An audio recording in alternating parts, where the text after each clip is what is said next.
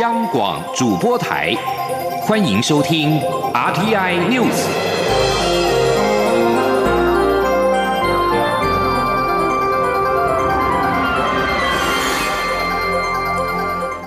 各位好，欢迎收听这节央广主播台提供给您的 RTI News，我是陈子华。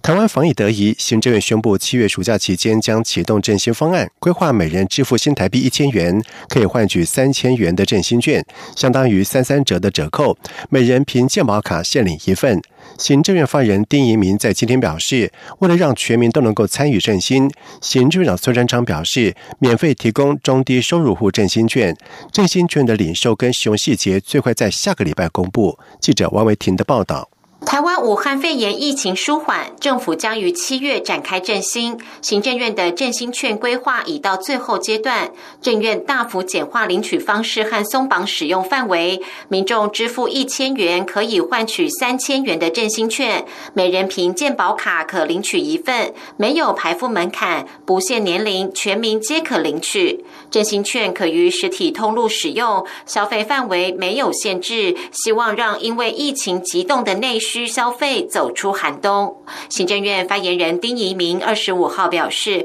除了实体券之外，振兴券也有电子版本，民众可以透过电子支付、电子票证或信用卡取得。希望以多元的方式让民众好领好用，达到好刺激经济的目标。丁仪明说，行政院长苏贞昌也指示。免费提供中低收入户三千元振兴券，让全民都可以参与经济振兴。丁一鸣说：“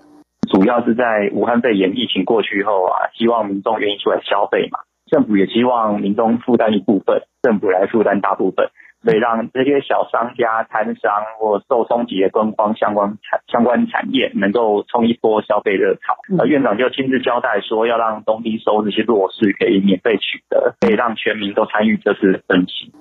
行政院估计，以电子票券、电子支付或信用卡消费为主的民众，大约有一千万人。因此，实体券需印制的份数大约是一千三百万份。但是，实体券才分批印制，如果电子版振兴券反应热烈，实体券印制数量就会减少。振兴券的设计众所瞩目，在相关规划曝光之后，观光类等相关产业股票也受到激励。丁一鸣说，苏奎这礼拜将听取振兴券最后规划，政务委员唐凤、经济部和银行团等正在讨论电子商务等相关细节，希望最快于下周公布领受和使用细节，届时可能会由国发会主委龚明鑫和唐凤对外说明。中央广播电台记者王威婷采访报道。中央流行疫情指挥中心宣布，台湾在今天没有新增武汉肺炎 （COVID-19） 的确诊，连续四天零确诊，连续四十三天没有本土的个案，而目前全台累计是四百四十一例。另外，台湾口罩外销的禁令也预备松绑。中央流行疫情指挥中心指挥官陈时中在今天表示，预计从六月一号开始，政府在定额征收之后，口罩厂商如果还有存量，就能够进行自由的买卖。而至于有研究指出，武汉肺炎的患者在经过二采阴出院之后再复阳的案例，其实已经不具有传染力。对此，中央流行疫情指挥中心专家咨询小组召集人张尚纯在今天被问到台湾是否可能放宽三采阴的标准时，他回应表示。下一步再检讨。记者吴丽君的报道。韩国疾病管制中心日前指出，武汉肺炎患者经治疗并二采阴后出院，结果再度复阳的案例，其实已无传染力。对此，有媒体二十五号在中央流行疫情指挥中心记者会上指出，台湾迄今仍采严格的三采阴解隔离标准，导致部分患者住院隔离时间过长，出现身心症状，甚至在出院后。后还有创伤压力症候群，询问专家咨询小组召集人张尚纯是否可能放宽裁剪次数，好让病患早日出院。对此，张尚纯表示，台湾迄今共有四例三采阴出院后再次裁剪又复阳的个案，经追踪这四名患者的密切接触者，并未出现传染的现象，加上其中三。人回院治疗后，很快就有三彩阴出院，因此是不是要放宽裁剪次数？下一步再检讨。他说：“所以我们当初专家小组确实有初步的建议，就是认为三彩阴回家以后，基本上应该是安全的。那至于三彩阴要不要缩短，跟其他国家一样，二彩阴就出院？那当时的讨论是说，下一步我们再来检讨这个三彩阴是不是要改成二彩阴。那这其中一部分当然是因为我们确实剩下的个案是非常少的，然后所以其实影响不是很大。指挥官陈时中则。表示，目前持续住院治疗的十九名个案中，隔离时间最长的是三月十六号住院的患者，但医院也会定期或不定期请社工或心理治疗师进驻，减缓患者的身心压力及困扰。中央广播电台记者吴丽君在台北采访报道。另外，陈时中在日前接获了身障者的陈情，表示为了配合防疫进行隔离或者是住院治疗，却面临隔离处所等设施不足的问题。而对此，陈时中也今天在疫情记者会上宣布了一系列措施，包括有特殊状况的病患必须进入负压或者是隔离病房的时候，他建议最好回原来就诊的医院进行隔离或者是诊疗，以配合原本专业的医疗团队的会诊，弥补在其他医院照护不足之处。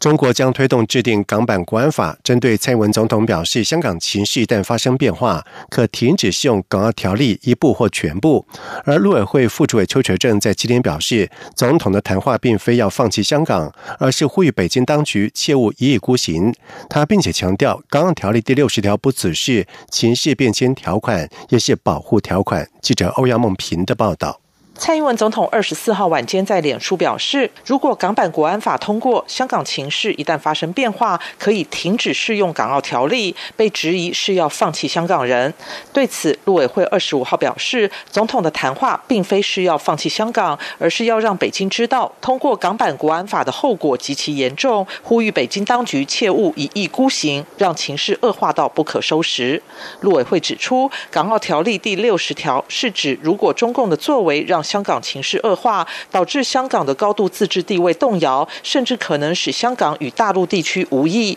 我政府将被迫停止该条例一部分或全部的适用。该项规定不只是情势变迁条款，也是保护香港核心价值与人民的保护条款。陆委会副主委邱垂正说：“港澳条例第六十条，除了保障台港交流中。”我国家安全及人民利益不受到损害外，更要监督北京对香港五十年不变及港人治港、高度自治的庄严承诺是否落实，并维护香港的自由、民主、人权、法治等核心价值。所以，该项规定不只是情势变迁条款，也是保护香港核心价值与人民的保护条款。陆委会并指出，在协助受到压迫的香港人民方面，总统特别强调，港澳条例已经有相关规范。过去这段期间，政府部门也秉持人道考量，持续提供各种可能的人道救援。面对情势变化，陆委会会在既有的基础上，更积极完善与精进相关救援工作，提供香港人民必要的协助。至于我驻港澳办事处是否会因此受影响而更动，陆委会说，政府已经预做相关评。评估阴影。中央广播电台记者欧阳梦平在台北采访报道。而针对蔡英文总统指我方可视情况停止适用港澳条例，国民党主席江启臣在下午受访的时候表示，在没有和港人沟通的情况之下制定与实施港版国安法，将严重冲击到香港长期以来的自由跟法治，也会对港人自治以及未来民主化的发展产生巨大影响。他呼吁北京当局谨慎处理此事。同时，江启臣也表示，蔡总统说，一旦情况变化，就要停止适用港澳条例，此举形同切割香港。没有港澳条例，要如何跟港民站在一起？同时，江启臣也表示，不论国民党或者是民众党，都支持将港澳条例中的人道援助、政治庇护等措施加以制度化以及法制化。接下来我们来看台北股汇市在今天的表现情形。在美国对中国手机大厂华为禁令未除，再加上中国正催生港版国安法，都令市场担忧。台北股市在今天震荡起伏加大，在中场虽然是收红上涨六十点，以一万零八百七十一点作收，但是华为概念股表现仍然是疲弱，整体量也缩小，市场观望气氛相当浓厚。而至于在汇市方面，新台币兑换美元汇价是持续走弱。收盘市是贬值了六点七分，是收在三十点零七六元。记者陈林信宏的报道。美国除了对华为下达新禁令，美国商务部以违反人权及威胁美国国家安全为由，再度新增三十三家中资企业和机构至黑名单中。美中紧张情势使得市场观望气氛趋浓，美股四大指数上周收在近乎平盘。中国全国人大会议这周持续展开，在华为禁令阴影未解除下，中国此刻又催生港版国安法。但由美国反制，香港股市二十五号开盘就重挫，不过立即 V 型反弹，且回到平盘之上，之后又走跌，但呈现缓步向上的走势。台北股市跟随港股于午盘后逐渐走强，中场上涨六十点，涨幅百分之零点五六，收一万零八百七十一点，首稳月线。不过整体量能只有一千四百多亿，显见市场观望气氛浓厚。国泰正奇棍出协理解简。博弈说：“美国的这个制裁的部分的话，就是名单扩大嘛。那我觉得这这个部分的话，呃，短线上来看，虽然说股价没有像礼拜五跌的那么深，指数今天开低呃开平震荡走低之后，又尾盘收高。那指数在上涨过程中，电子股的这涨幅相对就是比较小的一部分。那呃华为华为相关的这个族群表现又更为是比较弱势的一个状况。”所以，呃，你说冲击呃减缓了吗？我觉得就是还在持续的一个发酵之中。国际局势纷扰，外资保守以对。上周五中指在台股连三天买超，转为大幅卖超两百九十亿。外资今天持续第二日的卖超，但卖超金额大减至四十五亿元，让大盘得以有黑翻红。汇市部分，新台币对美元汇价在国际局势纷扰下，在上周五贬破三十元大关，后续呈现贬值走势。二十五号收盘时贬值六点七分，收三十点零七六元。中央广播电电台记者陈林信鸿报道。在外电消息方面，日本首相安倍晋三在今天下午宣布正式解除对东京都、神奈川县以及埼玉县、千叶县和北海道五个都道县的紧急事态宣言，也就是日本全境解除了紧急事态。随着日本武汉肺炎 （COVID-19） 感染病例逐渐的减少，东京当局在五月十四号放宽大部分地区的社交安全距离的限制，但是东京都和其他四个道县仍然是维持紧急事态。而根据日本放送协会 （NHK） 的统据。数据，日本确诊武汉肺炎的累计人数超过了一万六千六百人，死亡人数是八百三十九人。日本从四月七号先行宣布了七个。都府县进入紧急事态宣言之后，接着适用日本全境，在今天并且解除了全境的紧急事态。日本政府接下来将会逐步的松绑各地方的限制，并且着手恢复学校上课，以及退出新兴经济的振兴计划。此外，根据共同社的报道指出，日本政府在解除全境的紧急事态之后，仍希望日本民众避免前往密闭空间、人群密集以及密切接触的处所。特别是容易出现情绪感染的酒店，并且要随时戴好口罩，维持生活防疫的习惯。伊朗国营英语新闻电视台在今天报道说，五艘在运燃料的伊朗油轮当中，第一艘已经在委内瑞拉的埃尔巴利托炼油厂靠岸，并没有传出。美国拦截伊朗油轮的消息，根据消息人士以及全球油轮追踪网站的估算，伊朗即将提供委内瑞拉一百五十三万桶汽油以及汽油产品。这项行动遭到了美国政府的批评，因为目前伊朗跟委内瑞拉都受到美国的制裁。而至于第二艘的游轮，也已经在二十三号进入到加勒比海，其他三艘则是正跨越大西洋。为了逼迫委内瑞拉总统马杜罗下台。美国对委内瑞拉实施了海上封锁，而美国跟伊朗的紧张关系也持续升高，因此伊朗油轮接近委内瑞拉，成为美国跟伊朗以及委内瑞拉的最新的争端。而为了应对美国的海上封锁，委内瑞拉已经表示要派军舰为即将到达的伊朗油轮护航。而伊朗总统鲁哈尼曾经在二十三号警告说，如果美国对运送伊朗燃料前往委内瑞拉的油轮造成问题，伊朗将会会做出报复性的措施。以上新闻由陈子华编辑播报，这里是中央广播电台台湾之音。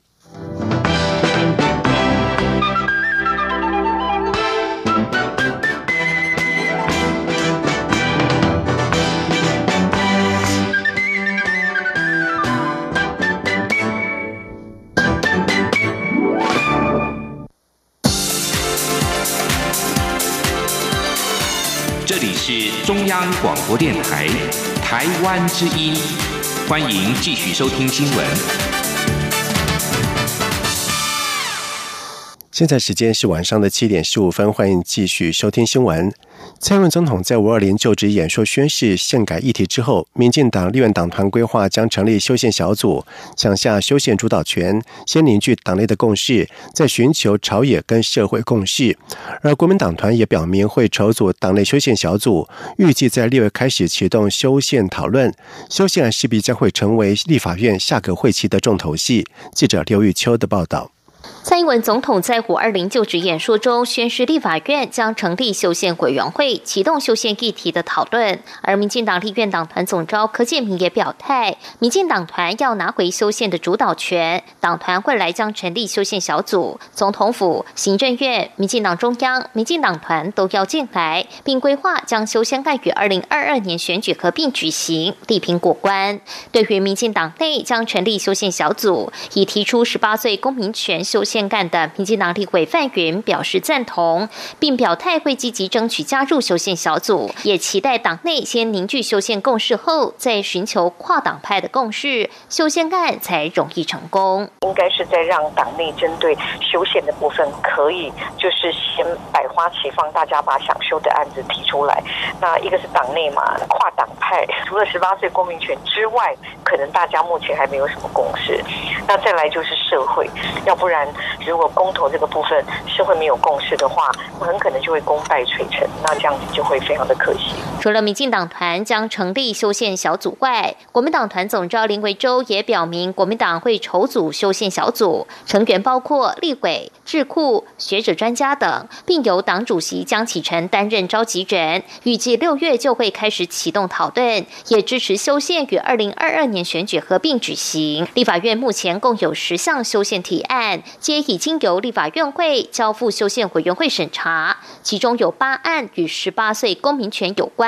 其余两案则包括民进党立委陈廷飞提案废除考监两院，以及胡党籍立委林长佐提案扩充宪法所保障的人权清单。待立法院正式成立修宪委员会，就能排审修宪案，势必将成为立法院下个会期的重头戏。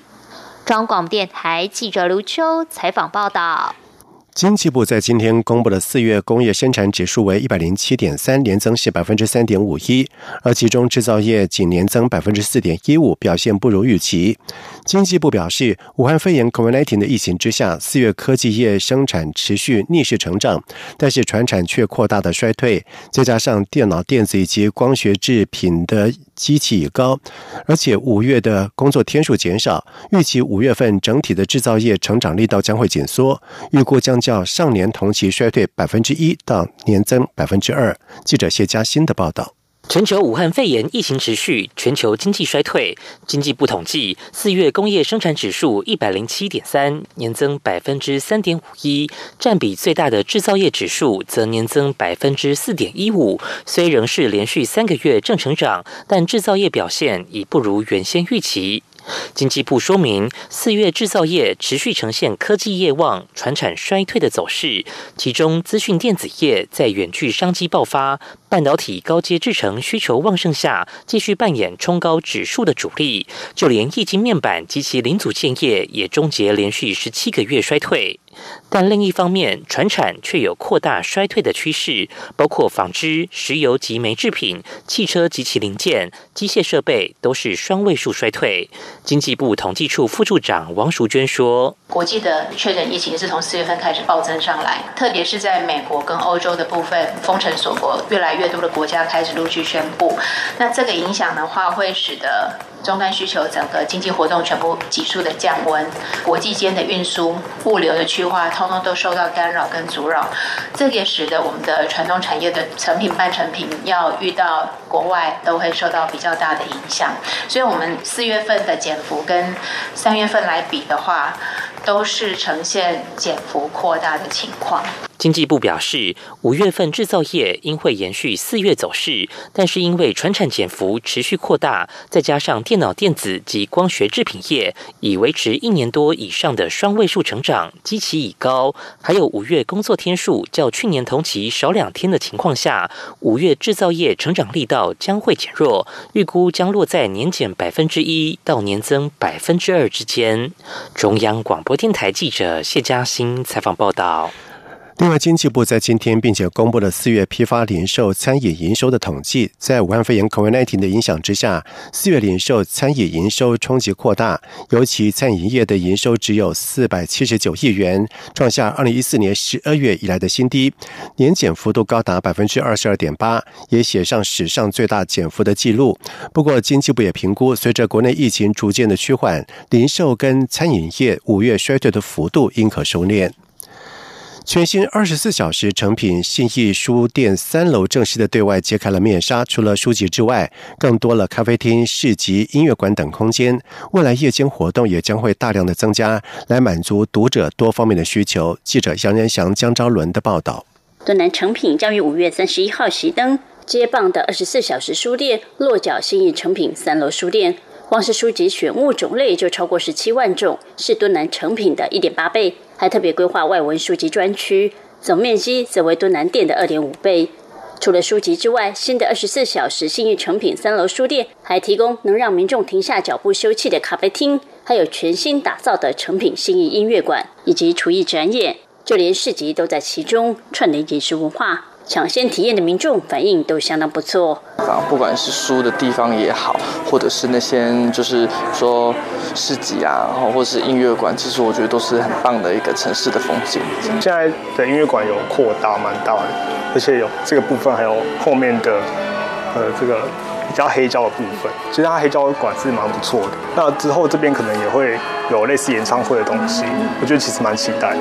成品强调，成品新二十四小时书店并不会冲淡书店的氛围，反而动静态兼具，夜间活动也更多，就是想要满足读者的所有需求。成品书店资深协理张小玲说：“你想象一个读者在这里哦，他其实除了阅读的需求以外，他可能会想喝一杯咖啡，他可能夜间他觉得今天想喝一杯酒。”那也有可能，他今天呃晚上可能回去可以自己做宵夜哦。所以我们现在希望就是满足这个读者以读者为中心的角度，我们去思考他接下来在这个部分除了阅读以外的需求。新的二十四小时新域成品书店将于二十九号试营运，展开一系列活动。六月一号零时起，则规划开幕派对，正式接棒敦南成品与读者见面。未来的台北新义商圈也将因为新义成品二十四小时书店的出现，多了另一道夜间风景。中央广播电台记者杨瑞祥、张昭伦台北采访报道。在外电消息方面，白宫国家安全顾问欧布莱恩在二十四号表示，如果能够召开七大工业国集团领袖面对面聚首的实体峰会，将会在六月底举行。由于武汉肺炎 （COVID-19） 的疫情蔓延，国际旅游受到限缩，美国总统川普在三月间取消了原定在六月十号举行的七大工业国集团峰会。川普表示，希望恢复召开七大工业国领袖在华府附近面对面的峰会，这会传递世界正在回归。正轨的讯息，欧布莱恩表示，他认为华府疫情已经高峰，如果状况许可，美国会想举办面对面的峰会。但是，白宫冠状病毒工作小组最高官员伯克斯表示，华府都会区裁剪阳性比率是全国最高。他说，会要求美国疾病管制及预防中心与华府芝加哥、洛杉矶的官员合作，以了解病例为何持续的攀升。阿富汗总统甘尼在二十四号开始释放塔利班的囚犯，最多将会达到两千人，以此作为对塔利班停火的善意回应。阿富汗民兵组织塔利班在二十三号意外的宣布，将在开斋节期间停火，从二十四号起为期三天。甘尼在接受塔利班的开斋节停火之后，也表示，阿富汗政府已经准备好与塔利班进行和平谈判。甘尼的发言人塞迪奇在推特上面表示，事求的决定是善意姿态，借此确保和平进程能够成功。美国和塔利班在今年的二月签署协议，明定阿富汗政府将释放最多五千名的塔利班的囚犯，而塔利班则是必须释放大约一千名阿富汗安全部队的人员。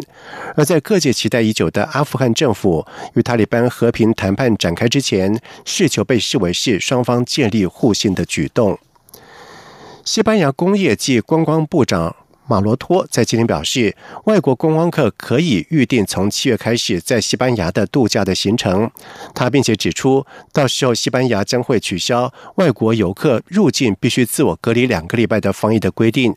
西班牙的经济相当依赖旅游产业，但是由于受到了武汉肺炎 （COVID-19） 疫情大流行的影响，西国在三月中旬的时候实施全球最严峻的封锁措施之一。不仅国内各项的活动停滞，外国的游客也禁止入境，或者是必须接受两个礼拜的自我隔离措施。这使得西国的经济遭受到严重的冲击。而尽管根据美国霍普金斯大学的统计数据，西班牙确诊 COVID-19 的累计人数达到二十三万五千七百七十二例，死亡人数为两万八千七百五十二人。但是近来的疫情趋缓，马德里政府为挽救经济，逐渐的松绑管制的措施。接下来进行今天的前进新南向。前进新南向。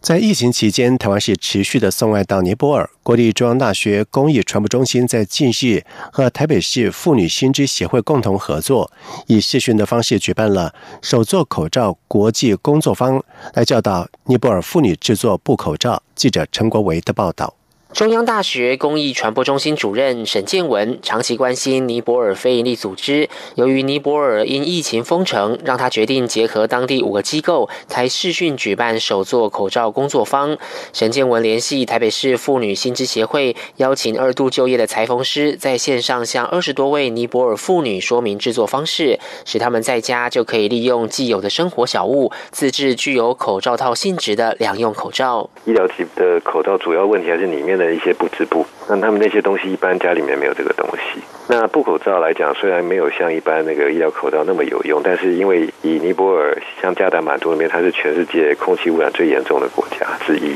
所以呢，其实平常呢，他们疫情一直过了之后，他们也还是可以戴着他们的布口罩在 街上，因为它可以去稍微缓和一下那个空气污染所带来的这个负面影响。沈建文说，在一个多小时的视讯教学过程中，有时遇到网络讯号不好，裁缝师就会把相关步骤再做一遍。在所有人都制作完成后，也请他们对着镜头一一秀出自制的布口罩。课程结束后，有学员开始对台湾将衣物回收再利用的制成感到好奇，期待了解更多循环经济的概念。沈建文表示，由于尼泊尔妇女擅长手工艺，也许下次可以换他们来和台湾的民众分享。当地手工艺的制作特点。中央广播电台记者陈国伟台北采访报道。而另外，防疫新南向台大医院在最近和印尼日惹地区的医院举办了视讯会议，有多达有一百一十二名的印尼的医师与会。除了了解台大医院的防疫措施之外，同时也针对了设立医病门诊以及疑似个案诊断提出了许多的疑问。现场气氛是相当的热烈。武汉肺炎 （COVID-19） 疫情是全球延烧，台湾防疫的成果相当亮眼，各国也相继透过视讯向台湾取经。而台大医院在今年三月的时候，曾经接获了印尼雅加达的交流合作医院合作第一场交双边的视讯会议，在五月的时候，再收到印尼日惹的医院的邀请，期盼共同举办视讯会议来分享武汉肺炎的防治经验。台大医院表示，五月的双边视讯会议已经在日前。举行，由台大医院国际医疗中心执行长朱家宇主持，感染管制中心副主任王振泰主讲，分享了院内准备以及武汉肺炎的预防措施。